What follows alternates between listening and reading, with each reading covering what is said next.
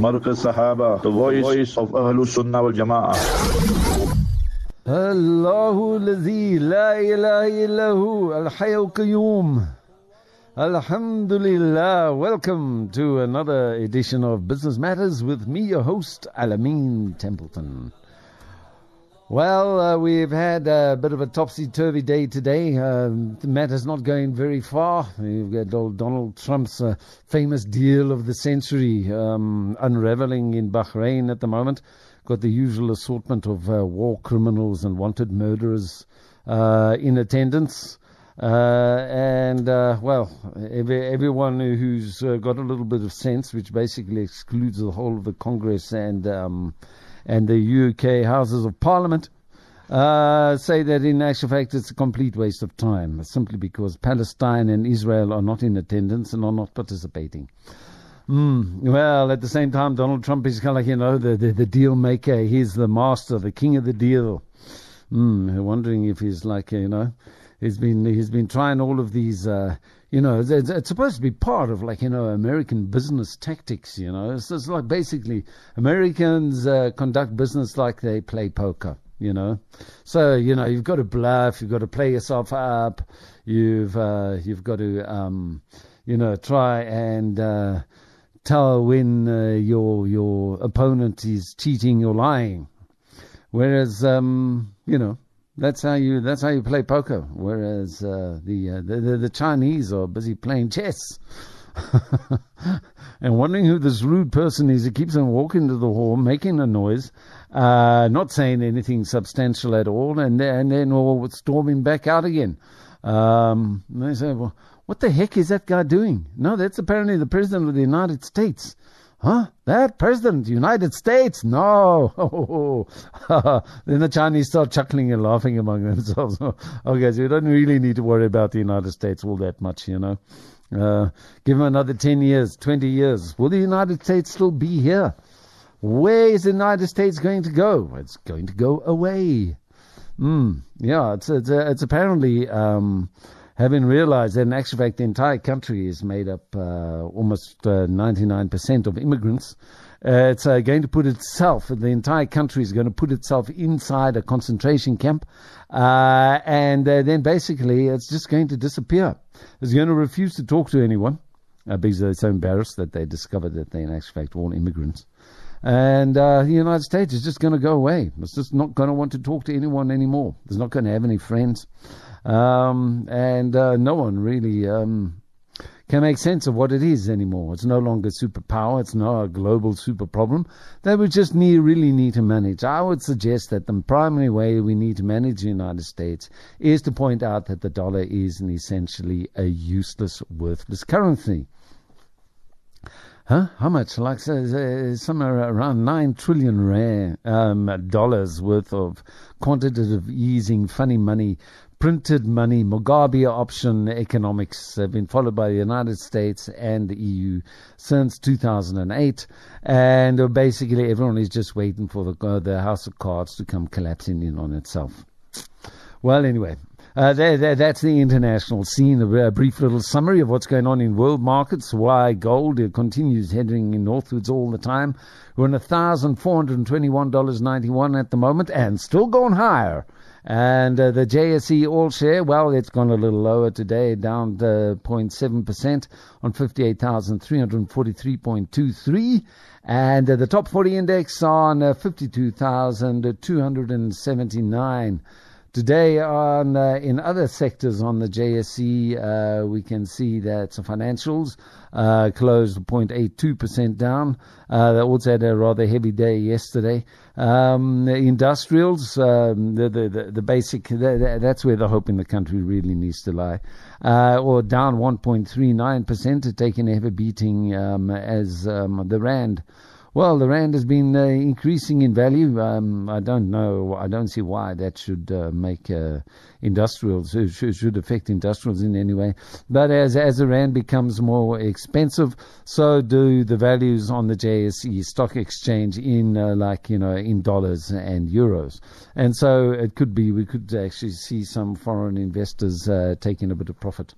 Um, Um, uh, that, that could be why the industrial. Well, well in actual fact, uh, jobs report came out today, uh, pointing out that we actually added, uh, the, I think it was something like 28,000 jobs in the in the last quarter.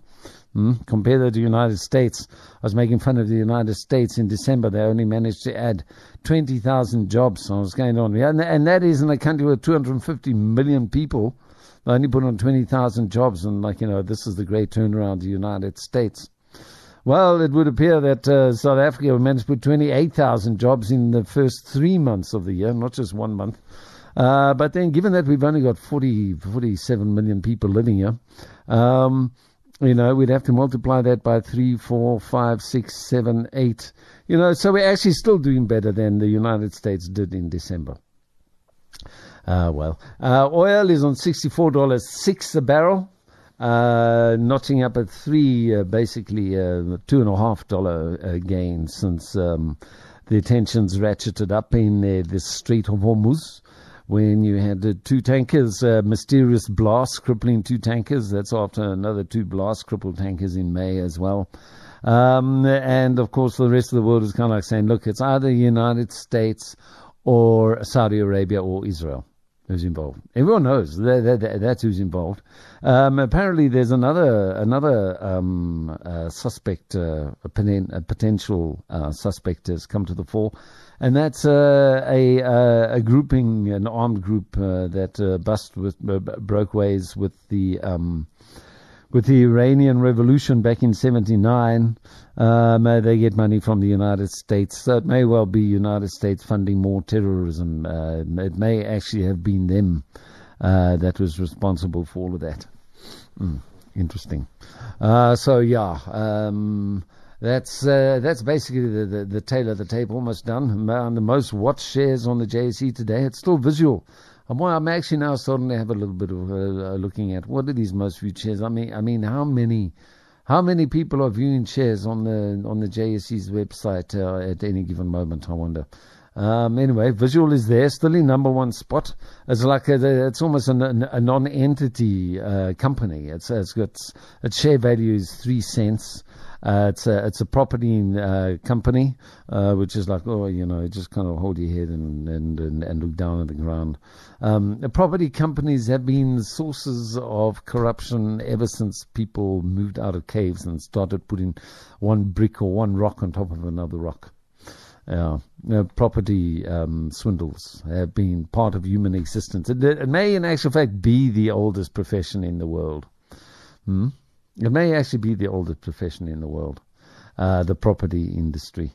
Um, uh, far less reliable than prostitution, uh, but there you have it. Uh, so anyway, Visual is in number one spot again today. Steinhoff in number two. Uh, Sibanye, the gold producer, is in the third spot. And DRD Gold, the other gold producer, is in fourth spot. Yeah, um, what with the gold price going up through the roof, uh, as we confidently predicted more than a month ago um, more than a month ago. I've been saying it for how long have I been saying that now? Mm. I got something right for once. Mm. Yeah, well, yeah, I also like to point out that, you know, uh, just uh, spotting a rise in the gold price doesn't mean that you're going to make money from gold. You go and invest in gold, you've got to consider a whole host of other kind of expenses that go along with it. Like, for instance, where you're going to keep your gold. You know, it's very heavy, it's very bulky, um, and it's um, very expensive which means people want to steal it off you.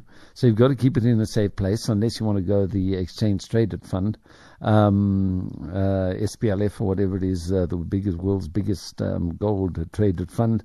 You can go buy paper, and uh, that represents gold.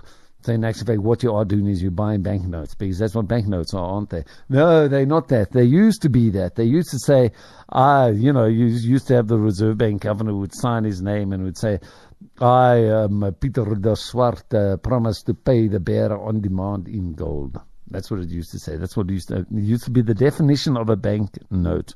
A bank note is a piece of paper that you can go and exchange for gold.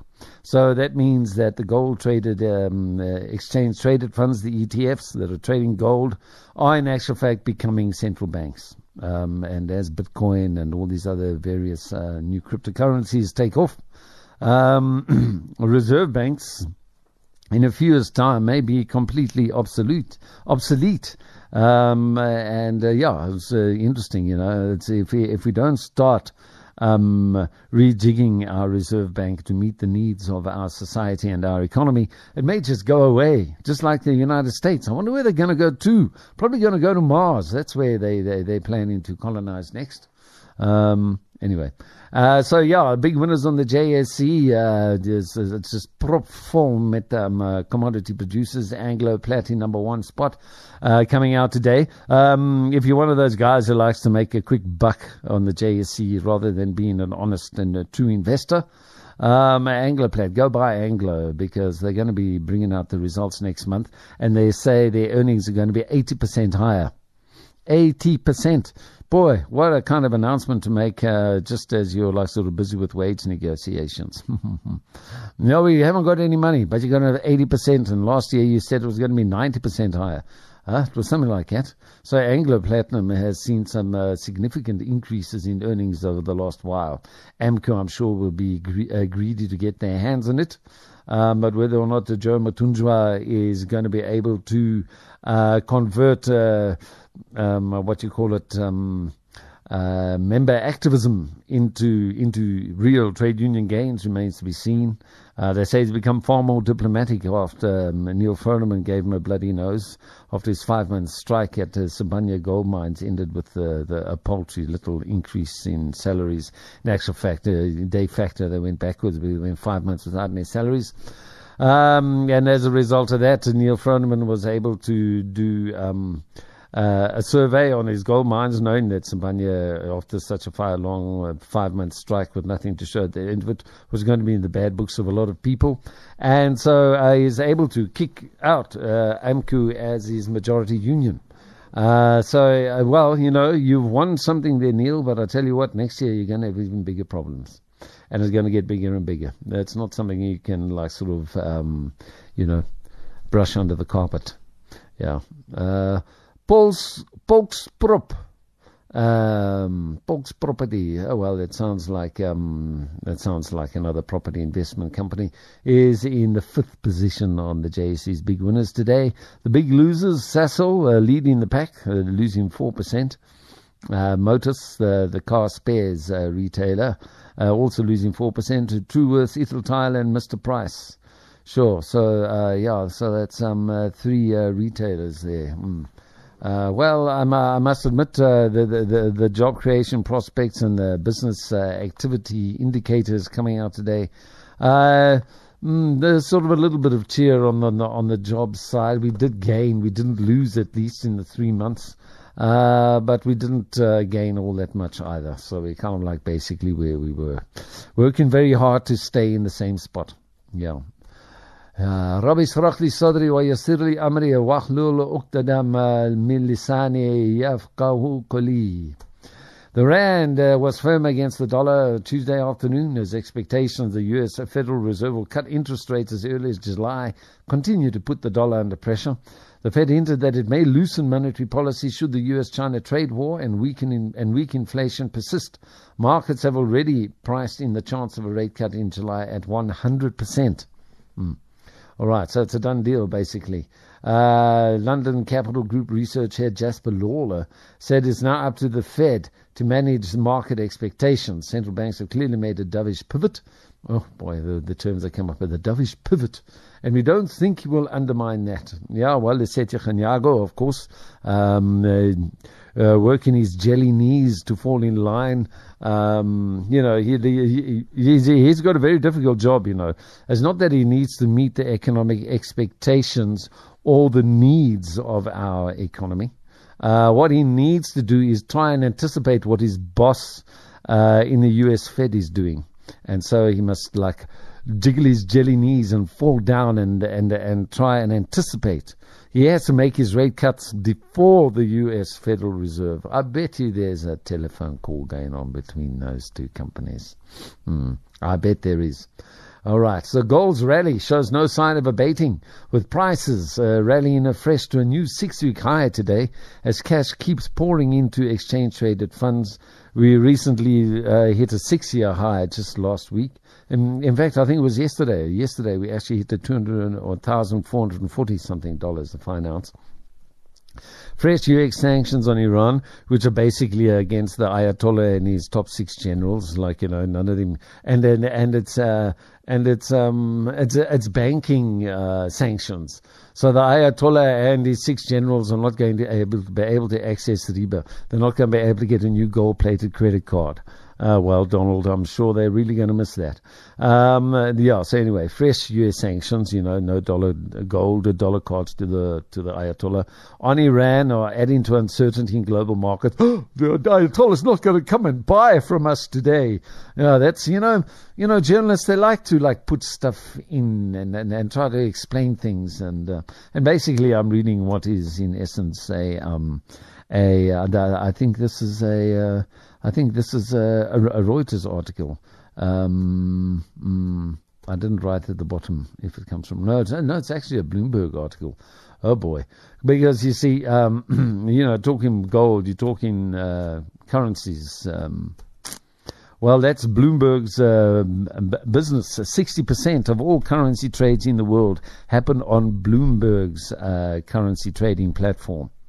Uh, so, like, you know, Bloomberg is like so much part of the market, you can't really trust what you hear out of Bloomberg uh, because it, it, can't really, in all honesty, describe itself as a journalism outlet. Uh, it, it, doesn't do journalism. It's part of the market. It's like um, Anglo American coming along and criticizing and, and expecting people to believe it when it criticizes Goldfield shares, you know.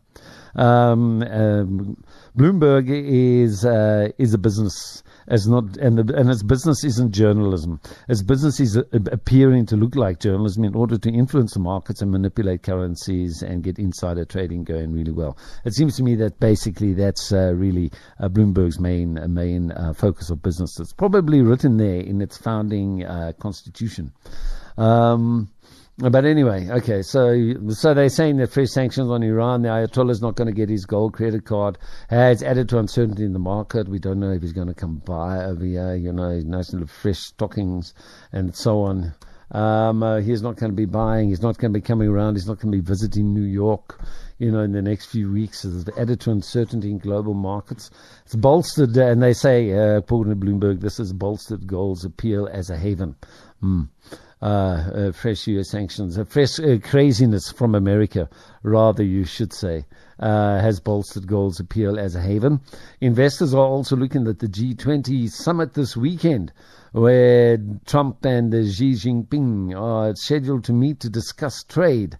Mm, yeah, well, um, it's uh, Donald Trump is not going to be meeting a very friendly Xi Jinping is all I can say. Uh, because old Donald Trump was saying uh, just a few, uh, just 10 days ago, yeah, if old Xi Jinping doesn't show up at the G20 summit, I'm going to slap a whole lot of more. $300 billion worth of tariffs and so on. You know, he's, he's playing good cop, bad cop. I wonder who the good cop is to Donald Trump's bad cop.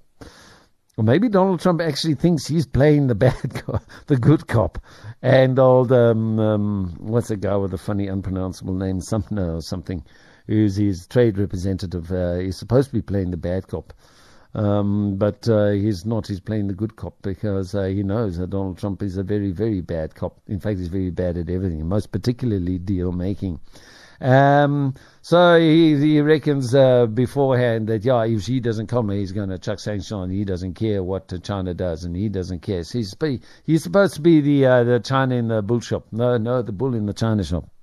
And uh, Xi Jinping is supposed to know about these things because he comes from China and is supposed to be sensitive to these things.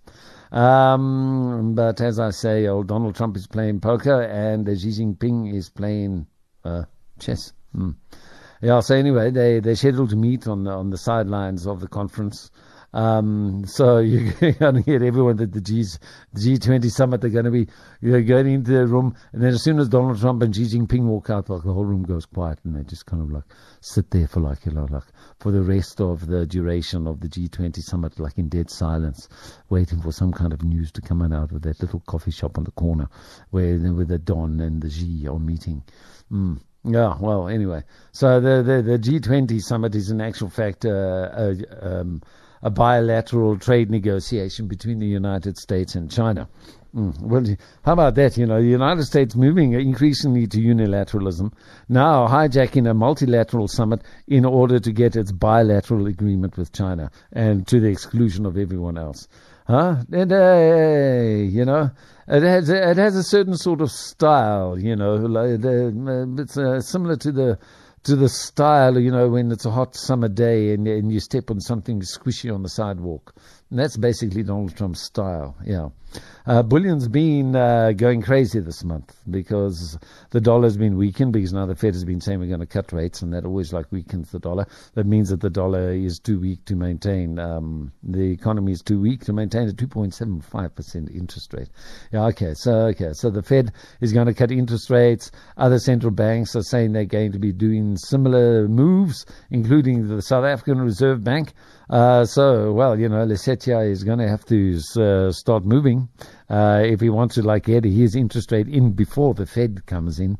Huh? Do you think, like, uh, Lesetja, like, you know, he's sitting in his office right there at the top of the Reserve Bank in Pretoria, he, like, sort of, like, looks across in the direction in the west, looks across to the west in the direction of the U.S. Fed.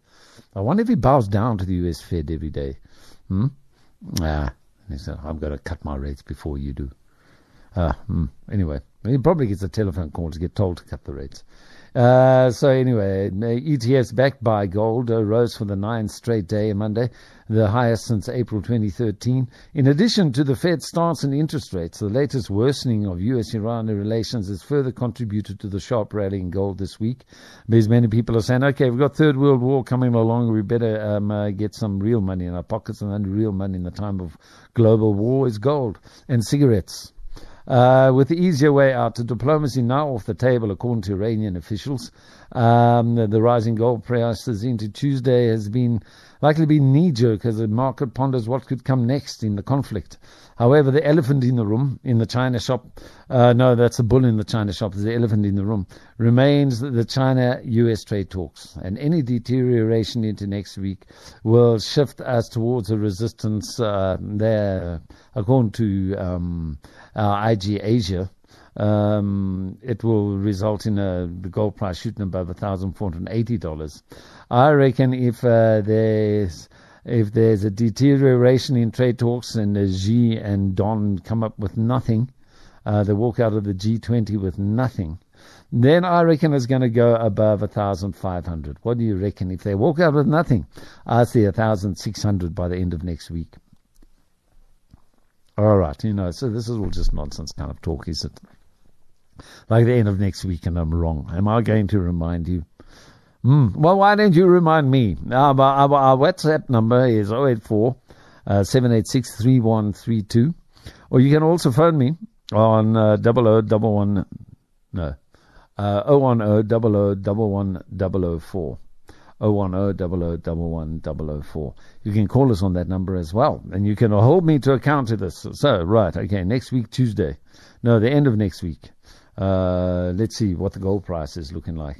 Um, Chinese officials uh, this week uh, said both sides need to, to, be prepared to compromise for the talks to succeed. But U.S. officials have so far maintained a hard line. Tensions in the Middle East are also rising uh, following sanctions on the supreme leader and his gold card. Uh, so, yeah, capital markets are shaky due to the fear of the unknowns. And this uncertainty will certainly continue to provide jet fuel for an already high octane gold market. Um, 1,439 uh, uh, today. It actually rose, so it's fallen back significantly. It's a 1,421, did we say at the beginning of the show? Um, gold. Gold, what is the gold price that we read out there? A thousand four hundred and thousand four hundred and twenty-one dollars a fine ounce here yeah, we've got um, different places where we keep these uh, knowledge things, you see, so I can speak about these things and sound wise and clever as though I've spent the whole day uh, sweating uh, over over news reports and analyst reports and, uh, you know, um, Googling strange words like um, amplats and so on. So anyway, gold is looking good. Anglo Platinum today, as I said, said it expects half year earnings to rise by at least 80%, helped by an increased metal price and one off impairments that weighed on results in the same period a year earlier. They won't be happy about the Rand increasing in value, however. It says headline earnings for the six months ending June 30 are expected to be 2.69 billion Rand more than the 3.363 billion Rand earnings reported the same period a year ago. Uh, it uh, reports its half year results in July on July 22. So it gives you plenty of time to go and buy some Anglo shares if they haven't already gone up in value. But you know, usually when they, when they bring out the actual results, the, the share price goes up as well. So you know, um, and then, then if you hold on to it, maybe you'll be able to enjoy the same thing a little bit later in the year. But anyway, De Beers diamond sales plunged again as the country's latest offering this whole year, diamond prices have been falling, diamond sales have been falling, underlining a slump in demand the mine, from the miners' customers who are struggling to make a profit at current prices. Uh, while this is often a quieter time of the year following the key holiday period in December, De Beers' total diamond sales for 2019 are still much weaker than in previous years. Diamond miners are facing a mini crisis as demand remains weak while supply, especially for smaller and cheaper stones, is abundant. That's put pressure on polish prices, crimping the margins for De Beers customers who cut polish and trade the stones. Mm. The Reserve Bank's leading business cycle indicator today picked up a little for April compared with March, but extended its year-on-year losing streak to seven consecutive months. The indicator rose 0.7% in April compared with March. A sign second quarter economic activity recovered a little after a tough first quarter. That's uh, according to data from the Reserve Bank. The leading indicator is based on monthly movements in various economic indicators such as interest rates, spreads, new passenger vehicles sold, and job advertisements. It's watched closely as it moves in line with the current economic growth. A drop in the indicator signals a weak, a risk of weak growth or even contraction for the economy. Five out of the ten indicators showed increases, four showed decreases, while one remained unchanged. Uh, and employment in our country's non-agricultural formal sector grew by 22,000 in the first quarter of the year, according to Stats South Africa today. Uh, this follows an increase of 87,000 jobs in the last quarter of 2018, but there may have been a seasonal increase, you know, to make up for, uh, as um, shopping centres and so on prepared for December. Uh, Stats SA reported the employment increase from 11,152,000 uh, people working in South Africa to uh, 10,174,000 people in March. This was uh, in March 2019. Uh, this was largely due to increases in community services, mining and quarrying, manufacturing, uh, and business services. There were decreases in trade, which lost 8,000 jobs. Community service, the biggest increase, saw 19,000 jobs added. The transport industry uh, lost 3,000 jobs. The electricity industry, 1,000 jobs. About, uh, you know, uh, Eskom has currently got 48,000 workers on its staff, and it really needs to cut it down to 16,000. At least it needs to lose two thirds of its workforce. It's no wonder it is not making any money. Construction also shed a thousand jobs. Total earnings paid to employees amounted to 688 billion rands in March 2019, according to Stats SA, uh, which represents a quarterly increase of 40 billion rands or 5.6%. Only half, only half of the world's population think their country is democratic. Uh, we'll come back. Oh, excuse me. Alhamdulillah. We'll come back to that uh, employment message uh, after this quick commercial break. I'm going to have a move across to our sponsors for a word from the marketplace. Markaz Sahaba, the voice of Ahlul Sunnah wal Jama'ah. Only half the world's population thinks their country is democratic. That's according to a survey by German polling firm Dalia today. Uh, they said that many Western Europeans view banks and social media as threats to democracy, quite rightly.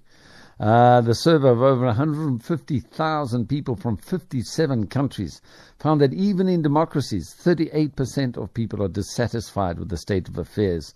So, according to Nico Jaspers, the chief executive of Dalia, right now the biggest risk for democracies is that the public no longer sees them as democratic. In the United States, where the 2020 presidential elections are ramping up, uh, elections are ramping up, there's there's a split as to whether the country is democratic. 46% says it is, and 40% say it is not democratic enough. Over half of Americans surveyed said the US has had a positive impact on democracy around the world.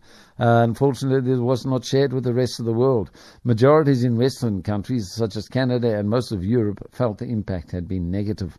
In Europe, 52% thought the EU does not act in the interests of most Europeans, with most criticism coming from Italy, France, and Greece. I would have thought the UK would have been in there with the Brexit thing and all. Uh, but uh, maybe they didn't bother to ask the UK anymore because they don't consider the UK part of Europe. it was a German company that's doing this, you know. The survey was released a few days before the EU's 28 leaders are due to decide the bloc's top jobs in a process criticized by many for not being democratic enough. In uh, Italy, where Eurosceptic parties won last year's election and are now in government, 69% thought the EU's decisions do not represent the interests of the population. Most Europeans thought banks and the financial industry have had a negative impact on democracy in their countries, with Greece being the most critical. Of course, that's because they had that whole kind of like, you know, uh, they actually had money taken out of their bank accounts. People had money taken out of their bank accounts by the EU. The government ordered that. You will take money out of people's bank accounts. That's what they actually did to pay the government debt. Imagine, huh? Eskom runs into trouble the next moment. You're under the bank, you put your card in, ding, ding, ding, ding, voot, you do that little piece of paper and spits it out. Hmm. Insufficient funds. Globally, 52% of people do not feel their countries are prepared for another financial crisis. Over 40, 40% of people in the USA, Canada, and Austria uh, feel social media such as Facebook and Twitter has a negative impact on democracy. So there you go. In Zimbabwe today, they, uh, last week uh, we had a short, shortened show, so I didn't actually have time to tell you that last week uh, Zimbabwe moved uh, doing away with foreign currencies, no longer accepting foreign currencies, and will only accept the Zimbabwe, no, the RTGS. I can't call it the Zimbabwe dollar, the RTGS um, uh, which stands for some very complicated name. Um, is made as, as basically a, a, a basket of, of, of, currency values that, that, they put together. And they say this is what the Zimbabwe dollar is today. Well, they, they, they're calling it the, the RTGS dollar. I think they should just call it the Zimbabwe RTGS, but maybe Zimbabwe RTGS is just simply far longer than RTGS dollar. So, anyway, Zimbabwe Central Bank uh, says that it's raised its overnight lending rate to 50% from 15% to support the local currency that no one knows whose name it is, after the government banned the use of foreign currencies as legal tender. The bank also said it had put in place letters of credit to secure key imports uh, for goods like fuel and wheat, and that it will take steps to increase supply of foreign currency on the interbank, interbank forex market. Mm, well, you know what? He should actually have also um, uh, secured key imports like maize because Zimbabwe is, uh, has just gone through a drought. Uh, so has Tanzania and Kenya. And uh, so that means uh, that they are desperate for maize. Um, and unfortunately, in South Africa, uh, our rainy season arrived very late. I mean, boy, we had a dry September, October, November, and December. Uh, and the rains only came in January, didn't they? Uh, so as a result of that, uh, we, we did have good rains after that. Fortunately, we did have good rains after that, and the good news is that uh, Cape Town's dams are now 50% full, and it's only the beginning of their rainy season. So, God willing, touch wood, uh, they should be okay. So anyway, uh, well, what does our rainy season mean for our maize? Uh, we're going to have slightly more maize. Well, no, we have the, the let's just get, get things right here. Uh, uh, people, pollsters are expecting us to have a slightly higher maize forecast than they were saying last month. Uh, the government's crop estimates committee, which will provide its fifth production forecast for the season on Wednesday, tomorrow, is seen pegging the harvest at 10.95 million tons, up from its May estimate of 10.9 million tons. So that means there's going to be a little bit of maize left over uh, for export. We're not going to be able to making money out of Zimbabwe's uh, perilous maize situation, or Tanzania's, or Kenya's for that matter. Although apparently people from Kenya call it Kenya. It's actually the British who call it Kenya. It should be Kenya. Hmm. Anyway, well, there you go. Uh, I don't. Uh, the poll expects the 2018-2019 harvest will fall 12% from the 2017-2018 season, and that's because of the drier conditions earlier, or, well, uh, last year. Uh, Jacob Zuma, uh, who has until now refused to answer specific questions on state capture during his time as office, has agreed to make himself available to the Zondo Commission of Inquiry. Oh, I will agree. Oh, you're going to throw me in jail if I don't go. Oh, well, no, well, I did say, I, I agree, I agree, I'm coming. Uh, he's not uh, saying whether or not he's going to testify or he's going to answer questions. Uh, he keeps on saying this is unfair. This is an unfair uh, commission. It's biased against me just because I steal money. Just because I steal money, now they want to uh, they want to hold an inquiry into me. These guys are biased against me. Ah, man, Suga. Ah, you guys, man. Huh? You come and pick on me just because I steal money and give it to my friends. Ah, you know. Huh? You know. That, that is most unfair. Hey, he says he's done nothing wrong. He's done nothing wrong. This is a bias on the commission. So anyway, he's he's told that he has agreed to attend. Uh, that's after trying to get his lawyers to get the questions uh, sent to him beforehand. Um, he only has a standard four, so you know he doesn't have much. Um, um, uh, doesn't have much uh, experience with cheating on exam papers. Uh, hmm. Well, anyway, so yeah, the, uh, the, the, the commission told him, sorry, uh, we are not going to give you the questions beforehand. You must arrive, or we're going to send you. Um, we're going to um, send a warrant. So anyway, that's uh, the former president, former president of the country, going to uh, be, be dragged before the commission. And he's probably going to sit there and say, I'm sorry, I refuse to answer that question uh, for in fear of incriminating myself. I'm sorry, I, I refuse to answer that question for fear of incriminating myself. He's going to sit there and say the whole time if they put it in, in, the witness box. But nevertheless, it'll be worth like, you know, that five minute little JPEG to watch old Jacob Zuma saying, I refuse to answer questions in case I may incriminate myself. Group 5, which was put into business rescue earlier the year, uh, that's after lenders pulled the plug. Uh, that's one of the biggest construction firms in South Africa a few years ago. Uh, says the chairperson, uh, Nonyameko Mandini, uh, Mandindi has resigned along with three other non-executive directors. Once a stalwart of South African construction industry.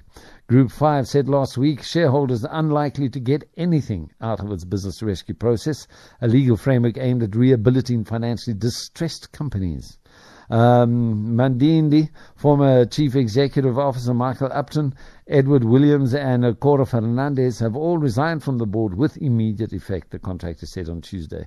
Well, that'll teach you to pay bribes. Uh, yeah, they paid bribes.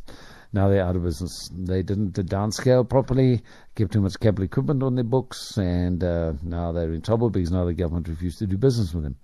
Uh, shares in KAP Industrial, which counted Steinhoff as a major investor until March, have fallen to their worst level in about four years after the group warned of a decline in earnings for the year to end June. KAP, which owns industrial, chemical, and logistics businesses, said last week its headline earnings a share for the full year would be down at least 20% compared to the year before ignoring charges of 196 million rand relating to a BEE transaction, headline earnings per share should fall by at least 7.9%. Um, so anyway, so there's KAP for you. Employers at Denel will only receive 85% of their salaries from June. The story is no longer true, but you will have to listen to the news in order to get any more on that. I've got written the news myself, so I'm, I'm, I'm not going to go and shoot myself in the foot by, by, by, by letting the cat out of the bag beforehand. Good heavens above. You get enough news on, on business matters with me, your host, Alameen Templeton, ahead of the time, uh, without me now going and shooting myself in the foot and, and, and, and giving a scoop on what I'm going to be producing in the news in just a few minutes' time. Chinese development projects in Africa must be sustainable. The government's top diplomat, that's the government, the, the, the country, the the Chinese government's top diplomat, is telling African ministers today as he denounced outside forces that seek to vilify cooperation by accusing China of creating debt traps. Like, you know, this is what the West has been doing, and it's amazing how many um, spineless little journalists you have in Africa, most particularly Kenya. Uh, you know, they like to follow the the, the, the big boss's uh, instructions to the letter. Um, China, you know, is is is a sheep compared compared to the United States, the World Bank, the IMF, and any like sort of bilateral loans that countries give to other countries, because they drive them into the poor box, and they have been driving Africa into the poor box for like 400 years now. Uh, and really, their loans have been specifically tailored in order to drive us into bankruptcy. You must go and read that Confessions of an Economic Hitman by that, um, uh, what is that guy's name? Jenkins. Yeah, go, go, go and read his book. Go and read his book. It's old. It's old already. It's like it's, it's so 90s, you know. But nevertheless, um, it, it, it gives you a good idea of how Africa got to be as it is right now. Uh, Chinese President uh, Xi Jinping pledged $60 billion to African nations at a China Africa summit on cooperation in September, matching the size of funds offered at the previous summit in Joburg in 2015. Beijing has denied engaging in a debt trap diplomacy, as Xi said in September, that government debt from Chinese interest free loans due by the end of the year would be written off for the poorest uh, African nations. Interest free loans how many interest free loans has the World Bank given in its entire history? How many interest free loans has the IMF given in its entire history? None, none, zero, zip.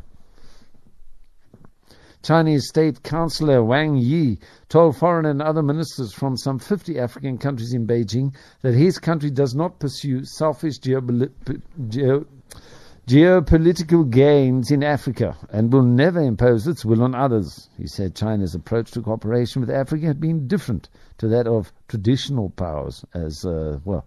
That's uh, that's the West. Hmm? For some time, however, some outside forces have tried to vilify and undermine uh, China Africa cooperation by cooking up accusations of so called neo-colonialism and debt traps, which are totally groundless and are not accepted by African people, Wang said. Such attempts expose a total lack of respect for Africa, lack of understanding about China, absence of knowledge about the true friendship between China and Africa that has stood the test of time. Joint projects must be sustainable, Wang said. We need to take forward project cooperation in such a way as to ensure real economic and social benefits and that respect market principles. African countries running up debt they won't be able to pay back, including to China, should not be expected to be bailed out by Western sponsored debt relief, the US's top Africa diplomat warned on Sunday. there, you know, there, there, there, there's a language we know, we know so well.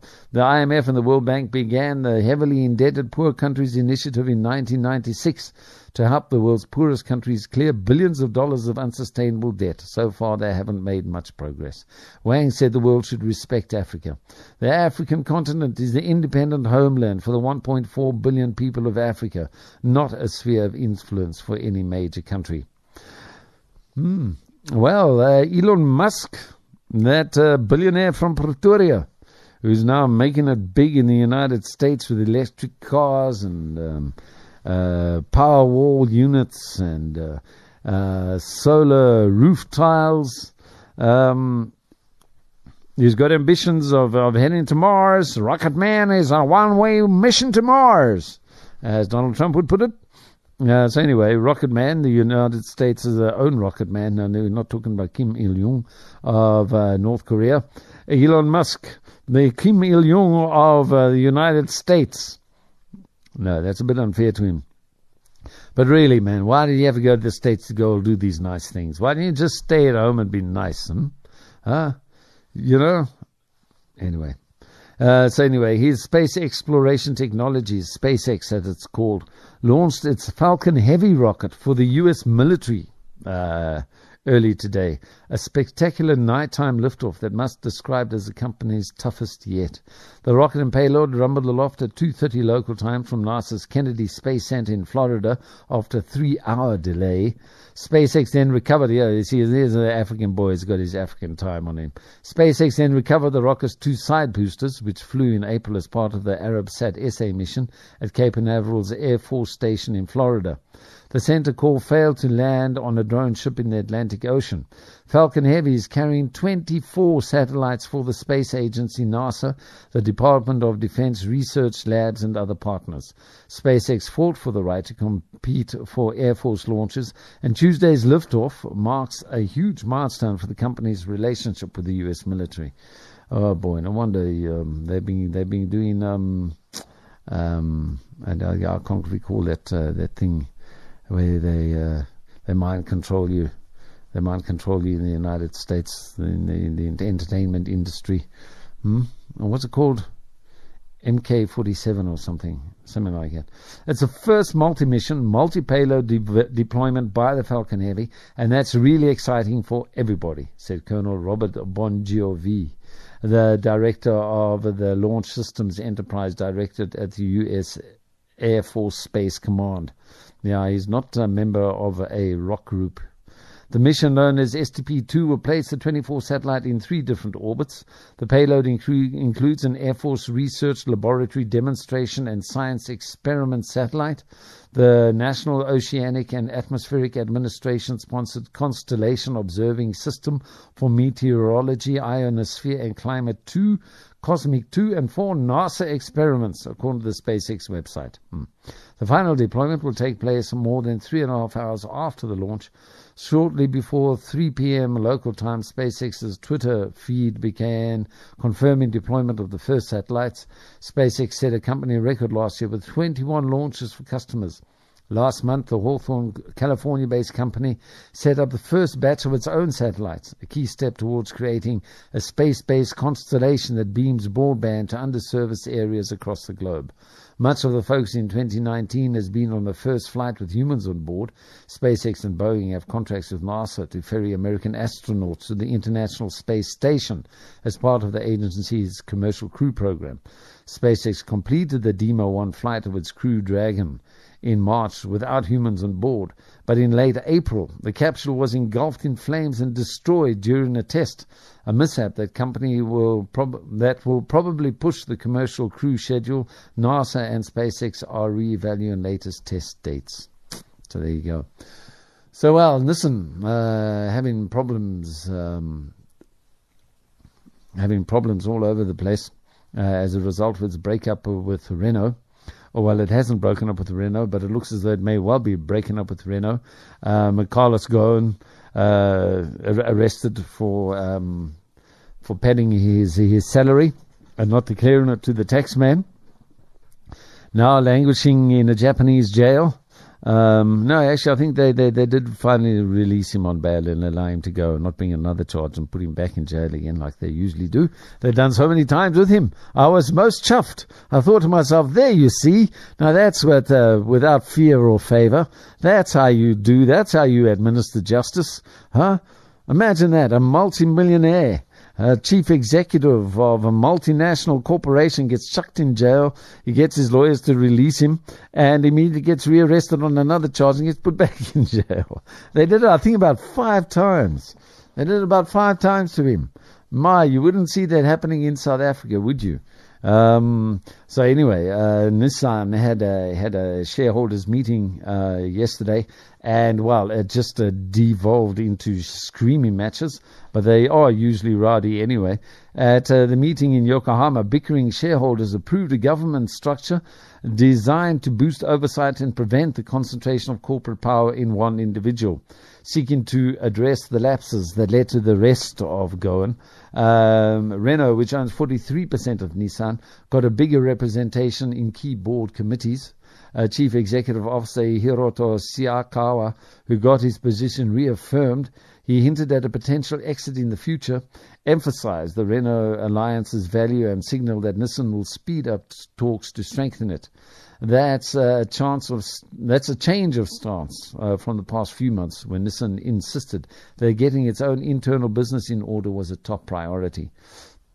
Postponing the talks could result in speculation and undermine the alliance's day-to-day operations and affect Nissan's recovery efforts, as Saikawa said. It is critical to create opportunities with Renault to discuss our future relationship while we continue to improve our performance. The annual meeting was marked by shareholders shouting at executives and at each other, as has become the norm for Nissan in recent years. When an ex-Nissan employee used his turn to, to speak to praise Ghosn for saving Nissan from bankruptcy, another shareholder told him to shut up. Some also criticized Renault and its chairman Jean-Dominique Senard who was present at the, at the meeting, accusing him of trying to assert control over Nissan. Oh, well, you know, you've just gone and fired the guy that used to be the head of Renault. The Renault head came over and took over Nissan and was managing it very well. Now you've just fired him. Um, it sounds like you're actually trying to get rid of, of Renault. Uh, that's the way they, that's way Renault has been feeling, and you can see it in that it's been casting about for, for other partnerships in Europe, and just hasn't been able to put anything together. Ghosn's arrest late last year fractured the car markets partnership, and Nissan's failure to support a proposed merger between Renault and Fiat Chrysler automobiles this month put more strain on the pact. Saikawa Sayakawa reiterated that he isn't in favor of a merger between Nissan and Renault, and said an imbalance in the company's cross shareholdings needs to be addressed. Nissan only owns 15% of its French partner, and its French partner owns 40% of it. So anyway, they, they, they feel that, they really do. Having an alliance definitely increases competitiveness, and the challenge is how to define the alliance, said Saikawa, who was criticized by some shareholders for his handing of Nissan since Ghosn's arrest. Some in the crowd called for his resignation. Senard appeared frustrated as he tried to convince the audience he was devoted to rebuilding trust. You know, they've been casting about for other partners and haven't been able to get them, so clearly, basically, they're stuck with Renault. I mean, no, no, no, not when they're stuck with Nissan. Um, and so now he's here to rebuild trust, and now no one believes him. You know, the French don't trust the Japanese, and the Japanese don't trust the French. He said he did everything he could to restore the relationships in an alliance that he found in much worse condition than he anticipated when he took over earlier this year. Shareholders approved creating three board committees nomination, audit, and compensation.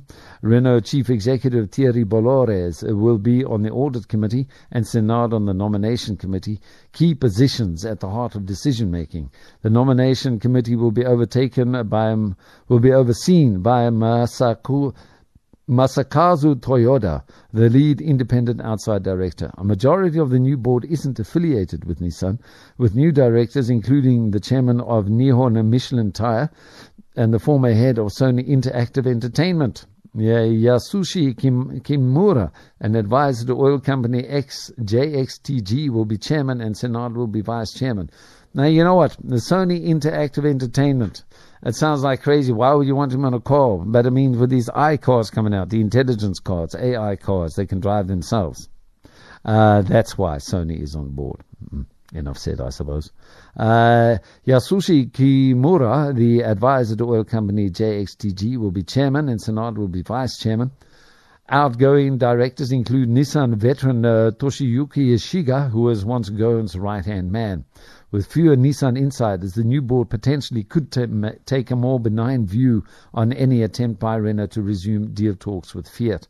The European carmaker talks ended in early June after a last minute intervention by the French government, which suggested the deal was being rushed and that more time was needed to gain Nissan's approval.